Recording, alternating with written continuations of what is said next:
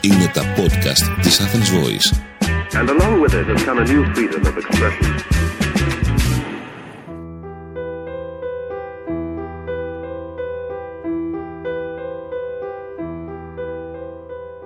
Είμαι ο Θανάσης Δρίτσας, καρδιολόγος.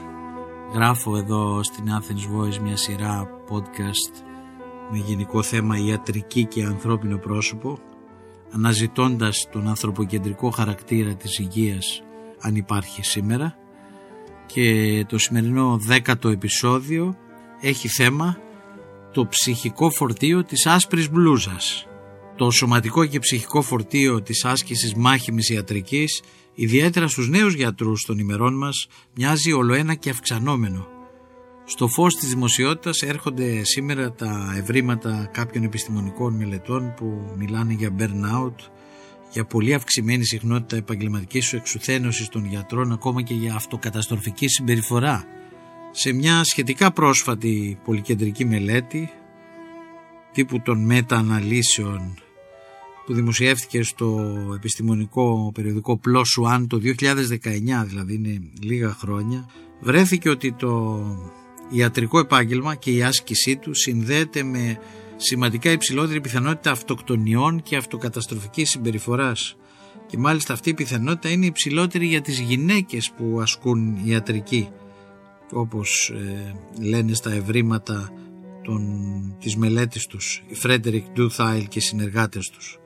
Στις Ηνωμένες Πολιτείες φαίνεται ότι τα ποσοστά αυτοκαταστροφικής συμπεριφοράς γιατρών είναι πολύ πιο ψηλά σε σχέση με την Ευρώπη, τουλάχιστον μέχρι σήμερα, αλλά νομίζω πάει και η Ευρώπη σιγά σιγά στο αμερικάνικο μοντέλο.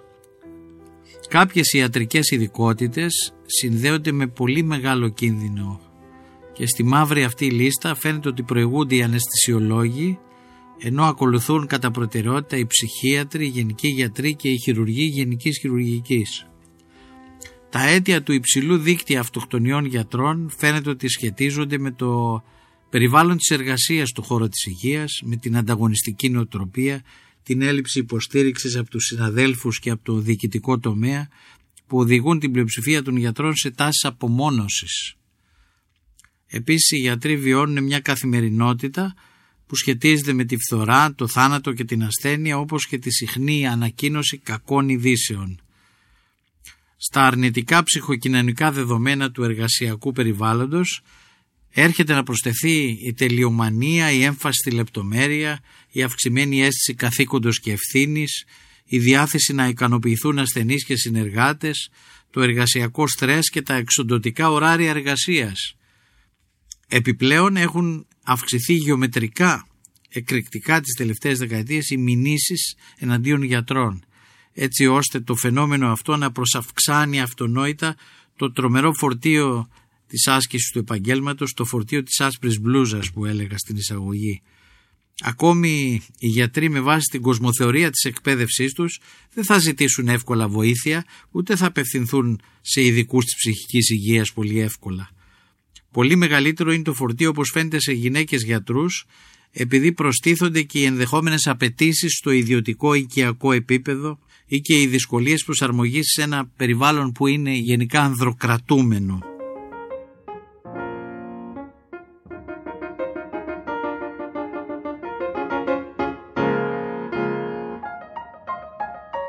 Ο υψηλός δείκτης των αυτοκτονιών αναισθησιολόγων θα μπορούσε ίσως να αποδοθεί σε μια πιο εύκολη πρόσβαση σε θανατηφόρα φάρμακα. Αυτό είναι κάτι υποθετικό.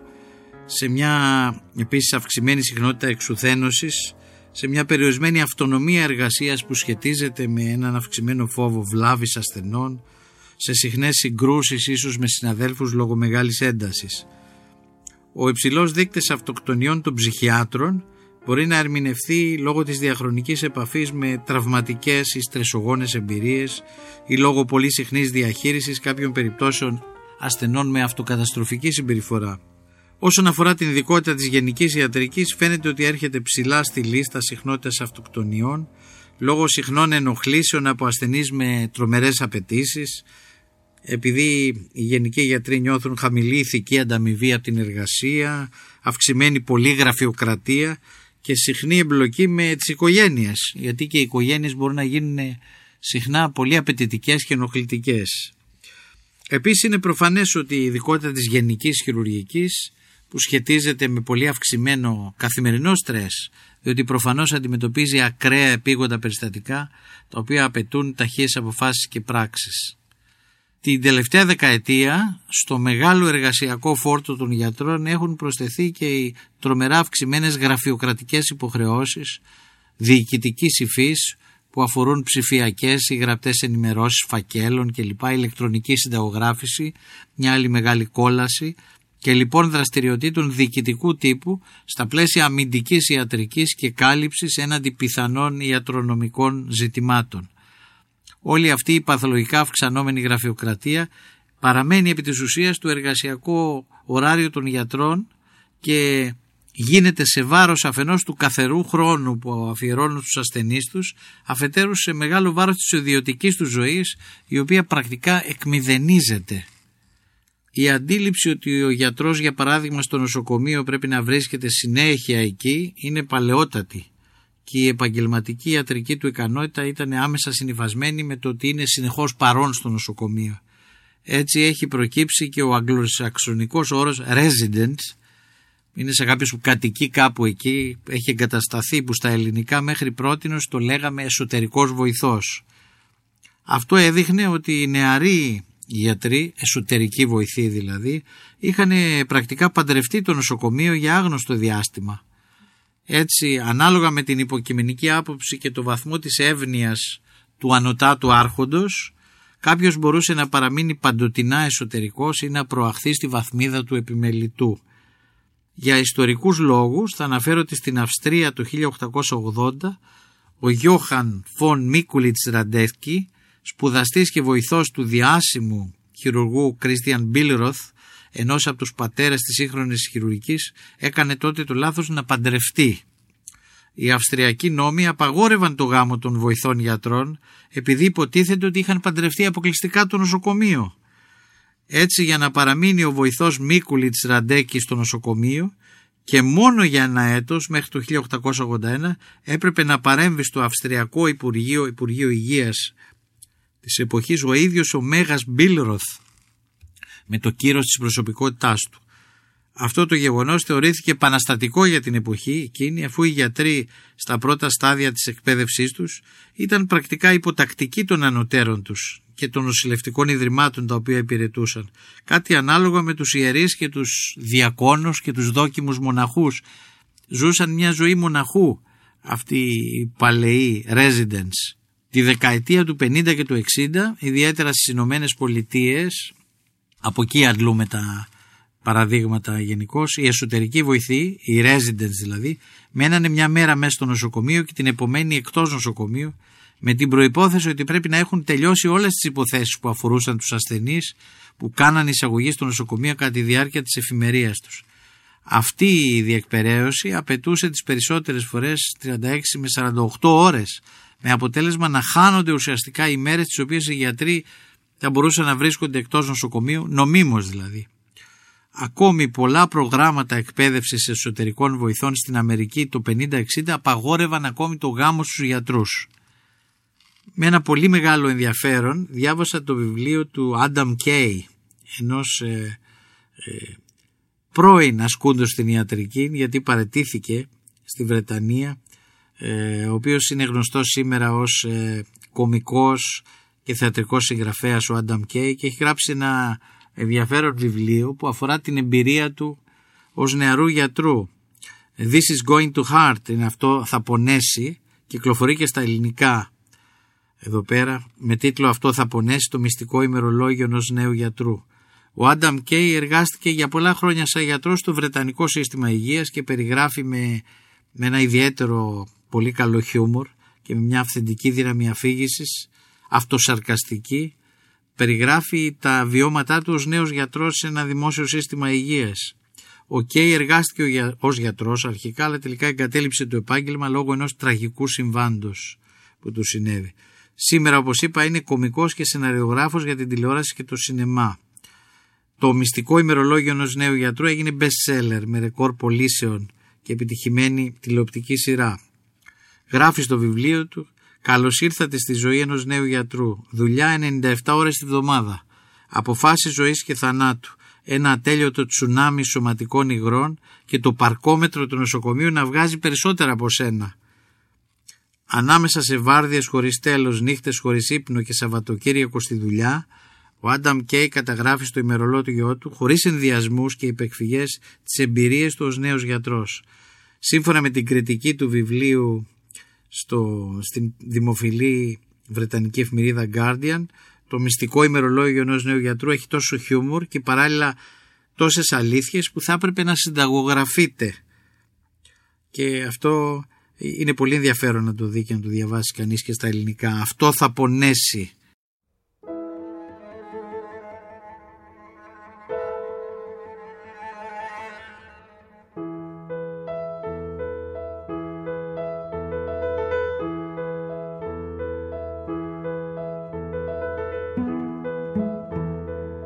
Να δούμε τι γίνεται.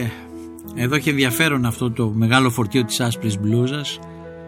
Μας πάει σε ένα δεύτερο κεφάλαιο με θέμα τι γίνεται ο γιατρός όταν ο ίδιος υποφέρει, όταν ο ίδιος είναι ασθενής. Και είμαι τυχερός γιατί για πρώτη φορά ανακάλυψα τον αείμνηστο γιατρό και συγγραφέα Πολ Καλανίθι το Φεβρουάριο του δύο χιλιάδες είκοσι, εκεί λίγο πριν αρχίσει ο COVID, σε ένα βιβλιοπωλείο του Ελευθέριος Βενιζέλος, λίγο πριν πάρω μια πτήση για τη Θεσσαλονίκη προκειμένου να μετέχω σε ένα συνέδριο. Ήμουν πολύ τυχερός που βρήκα αυτό το βιβλίο ένα μήνα πριν μπει η χώρα μας στο, στην πανδημία COVID, σε όλη αυτή την τρέλα. Βρήκα σε μια έκδοση βιβλίου τσέπης το έργο του Πολ Καλανίθι, γιατρού αείμνηστου όπως είπα, When Breath Becomes Air, όταν η ανάσα γίνεται αέρας. Και κυριολεκτικά το μισό βιβλίο το ρούφηξα κατά τη διάρκεια της πτήσης προς την Θεσσαλονίκη. Πρόσφατα έπεσε στα χέρια μου και η εξαιρετική του έκδοση και σε ελληνική μετάφραση από τις εκδόσεις Πατάκη με τίτλο ακριβώς «Όταν η ανάσα γίνεται αέρας». Το βιβλίο είναι μια αυτοβιογραφική μαρτυρία της πορείας προς το θάνατο ενός λαμπερού, πολύ δυνατού και άξιου νέου γιατρού που επίσης όμως και ευτυχώς πρικίστηκε με το χάρισμα του γραπτού λόγου. Το κείμενό του είναι ιδιαίτερα επίκαιρο όταν και όλοι οι γιατροί στα πλαίσια της αποστολής τους αντιμετώπισαν την νόσο COVID και συχνά αποτέλεσαν και οι ίδιοι θύματα της κόβιντ δεκαεννιά. Ένα χαρακτηριστικό απόσπασμα του Καλανίθι συναντά ίδιο αναγνώστης στις πρώτες σελίδες του βιβλίου. Είναι η κατάθεση του ίδιου, ο οποίος μεταφέρεται σαν άρρωστος ο ίδιος πλέον, σαν ασθενής σε ένα θάλαμο νοσηλείας που του ήταν πολύ οικείος. Λέει: «Έβαλα το πλαστικό βραχιολάκι που φορούν όλοι οι άρρωστοι. Εγώ, ο γιατρός δηλαδή, που είχα περάσει σε αυτό το θάλαμο σαν γιατρός, φόρεσα τη γαλάζια ρόμπα του νοσοκομείου. Προσπέρασα τις νοσοκόμες που γνώριζα με το όνομά τους, μία-μία. Μπήκα σε ένα θάλαμο τον ίδιο που τόσα χρόνια είχα εξετάσει εκατοντάδες αρρώστους. Σε αυτό το θάλαμο είχα καθίσει με ασθενείς και είχα εξηγήσει διάφορες ανίατες διαγνώσεις και περίπλοκες επεμβάσεις. Σε αυτό το θάλαμο είχα συγχαρεί ασθενείς που θεραπεύτηκαν και είχα ζήσει την ευτυχία τη δικιά τους που ξαναγύρισαν στη ζωή. Σε αυτό το θάλαμο είχα ανακοινώσει το θάνατο ασθενών. Είχα καθίσει στις καρέκλες, είχα πλύνει τα χέρια μου στον νηπτήρα, είχα γράψει βιαστικά οδηγίες στον πίνακα, είχα αλλάξει το ημερολόγιο. Ακόμη, σε στιγμές εξάντλησης, είχα λαχταρίσει στο κρεβάτι αυτό και να κοιμηθώ. Τώρα βρίσκομαι εγώ ξαπλωμένος ως άρρωστος αυτό και ολότελα ξύπνιος. Μια νεαρή νοσοκόμα που δεν γνώριζα ξεπροβάλλει το κεφάλι της στην πόρτα και μου λέει: «Ο γιατρός θα έρθει σύντομα», απευθυνόμενη στο γιατρό. Και με αυτά τα λόγια το μέλλον που είχα φανταστεί, αυτό που ήταν έτοιμο να γίνει πραγματικότητα, το αποκορύφωμα δεκαετιών μόχθου, εξανεμίστηκε. Σε ηλικία λοιπόν τριάντα έξι ετών, στην ακμή της πορείας του ως νευροχειρουργός, ο Πολ Καλανίθι διαγιγνώσκεται με προχωρημένο καρκίνο του πνεύμονα. Εκείνος ξαφνικά καταραίει. Η σωματική και ψυχική του διάσταση γκρεμίζονται μαζί με τις φιλοδοξίες και βέβαια τα όνειρά του. Μέσα σε μια μέρα, από θεράπων γιατρός και χειρουργός που φρόντιζε ετοιμοθάνατους, μετατρέπεται ο ίδιος σε έναν ασθενή που δίνει μάχη για την επιβίωσή του. Το «Όταν η ανάσα γίνεται αέρας» είναι ένα αξιοθαύμαστο αυτοβιογραφικό χρονικό της πορείας ενός τέτοιου λαμπερού γιατρού από το στάδιο του αφελούς φοιτητή στο στάδιο του ολοκληρωμένου νευροχειρουργού. Σε όλη αυτή την ενδιαφέρουσα πορεία αυτό που χαρακτηρίζει τον πρωταγωνιστή είναι η συνεχής αναζήτηση νοήματος πέραν των αντικειμενικών βιολογικών χαρακτηριστικών και δεδομένων. Ο Καλανίθι αναρωτιέται τι δίνει αξία στη ζωή ώστε να τη ζει κάποιος σε μια συνεχή μάχη με το θάνατο. Τι μπορεί να κάνει ένας γιατρός άραγε που ο ίδιος γίνεται βαρέος πάσχων, χωρίς ελπίδα επιβίωσης και το προδιαγεγραμμένο λαμπρό του μέλλον ξεφουσκώνει απότομα. Πώς παγώνει ο χρόνος του και μεταβάλλεται σε ένα αέναο παρόν. Τι σημαίνει να αποκτάς ένα παιδί, να μεγαλώνεις μια φρέσκια ζωή, την ίδια στιγμή που η δική σου ζωή σβήνει, αργοσβήνει, ανέλπιδα. Ο Καλανίθι είχε γεννηθεί το χίλια εννιακόσια εβδομήντα επτά, πέθανε το δύο χιλιάδες δεκαπέντε, ήταν συγγραφέας και νευροχειρουργός, όπως είπα, ινδικής καταγωγής που έζησε στις Ηνωμένες Πολιτείες και γεννήθηκε εκεί. Σπούδασε στο Στάνφορντ, αγγλική λογοτεχνία και ανθρωποβιολογία. Κάνει διδακτορικό στην ιστορία της φιλοσοφίας και της επιστήμης στο Κέμπριτζ και μετά σπουδάζει ιατρική στο Yale. Παίρνει ειδικότητα νευροχειρουργικής στο Στάνφορντ και μετά μεταδιδακτορικό στις νευροεπιστήμες, κατά τη διάρκεια του οποίου πήρε και μια ανώτατη διάκριση από την Αμερικάνικη Ακαδημία Νευροχειρουργικής. Στο βιβλίο του θεωρεί ότι τον παρακίνησε περισσότερο η προσπάθεια σε όλη αυτή τη διαδρομή να κατανοήσει τη ζωή σε βάθος παρά η επιθυμία να πετύχει. Σπούδαζε λογοτεχνία και φιλοσοφία για να καταλάβει τι είναι αυτό που δίνει νόημα στη ζωή και σπούδασε νευροεπιστήμη για να καταλάβει πώς θα μπορούσε ο εγκέφαλος να δώσει πνοή σε έναν οργανισμό ικανό να βρει το νόημα της ζωής. Αναζήτησε με πάθος το σημείο συνάντησης βιολογίας, ηθικής, λογοτεχνίας, τέχνης και φιλοσοφίας. Έδωσε ένα γενναίο αγώνα να σταθεί όρθιος απέναντι στον βέβαιο και προγραμματισμένο σχεδόν χρονικά θανατότοπο καρκίνο. Ο λόγος του θεωρώ ότι αποτελεί ένα δώρο προς την ανθρωπότητα.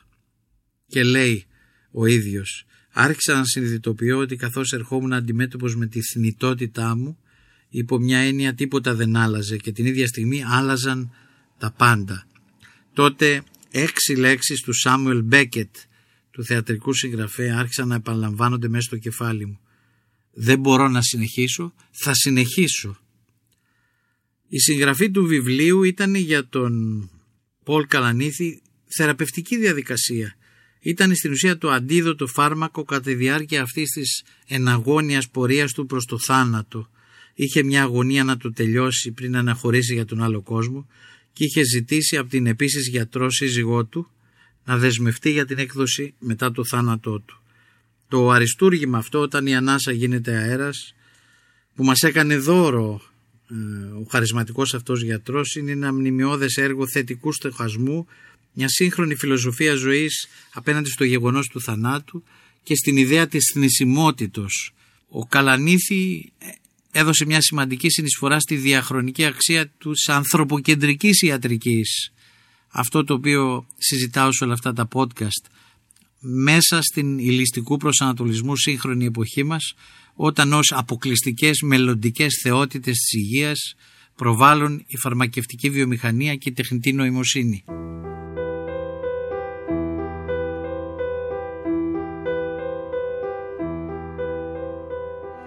Σήμερα ξεκίνησα από το, το ψυχικό φορτίο της άσπρης μπλούζας, το άσπρο ράσο, όπως είχε γράψει κάποιος αείμνηστος σπουδαίος οφθαλμίατρος από την Κρήτη στο, σε ένα βιβλίο με αυτόν τον τίτλο.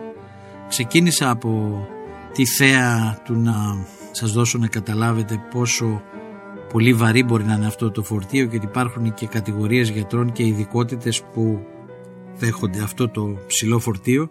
Θα ήθελα εδώ να σταθώ ιδιαίτερα στις αυξημένες γραφειοκρατικές υποχρεώσεις, όπως είπα, και την ε, ηλεκτρονική συνταγογράφηση και την αμυντική ιατρική που μας έχει οθήσει στο να γράφουμε και να ξαναγράφουμε και να κάνουμε ηλεκτρονικές καταχωρήσεις.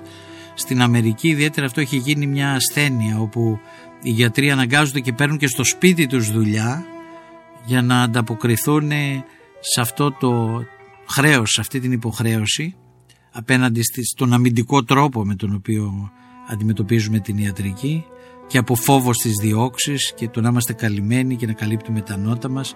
Και με όλη αυτή τη διαδικασία χάνει κανείς την καθαρή σχέση με τον άρρωστο, κόβει χρόνο από την επικοινωνία με τον άρρωστο, κόβει χρόνο από τη φυσική εξέταση, από το να ακούσει ένα σωστό ιστορικό.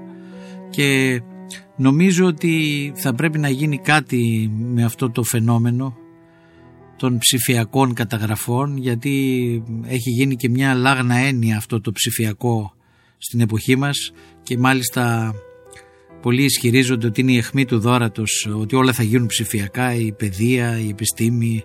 Αλλά αυτό που βλέπω, και ιδιαίτερα στον τόπο μας, ότι έχουμε ψηφιοποιήσει τη γραφειοκρατία, δεν την έχουμε καταργήσει. Άρα θα πρέπει να σκεφτούμε να καταργήσουμε τη γραφειοκρατία και μετά να ψηφοποιήσουμε αυτό που απομένει.